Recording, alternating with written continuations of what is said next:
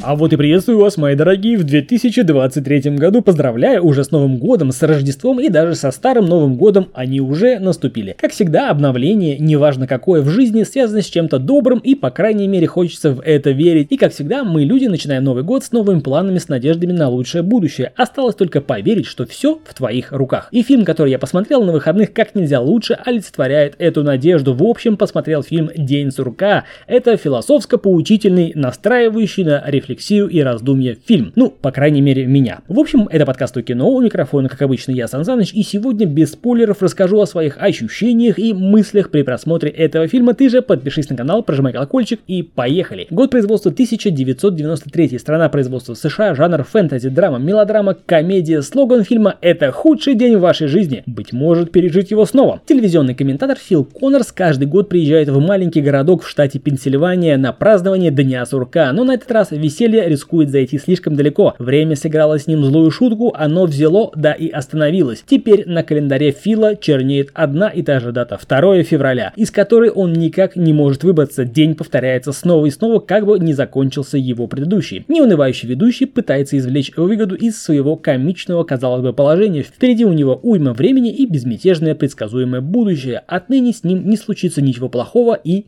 Ничего хорошего. У Фила осталась одна заветная мечта, простая и незамысловатая. Пережить наконец-таки этот день и проснуться в следующем дне 3 февраля. Буду краток. Сюжет фильма, актерский состав, операторская работа, смыслы, юмор, переживания, моральное и психологическое взросление, рост и развитие персонажа. Все заслуживает моей высшей похвалы. Ну и по традиции хочу поговорить о смыслах. Давайте задумаемся, о чем история фильма отличается от нашей повседневной жизни в обычное время. Мы называем это стабильностью. Мы знаем, когда и во сколько мы проснемся, куда пойдем и что будем делать, куда вернемся, к кому вернемся и чем будем заниматься после. Если оглядеться и посмотреть вокруг, то каждый из нас живет в своем персональном дне сурка, в жизни, которая год от года не сильно-то и меняется. Ну и тут, пересматривая фильм практически ежегодно, я ловлю себя на мысли, что он мотивирует, что он как бы беседует со зрителем через наглядные образы. Мировоззрение и взгляды на жизнь персонажа иногда схожи с нашими реальными мировоззрениями и взглядами, а потому персонаж близок к зрителю и его мотивация и поведение легко понятны.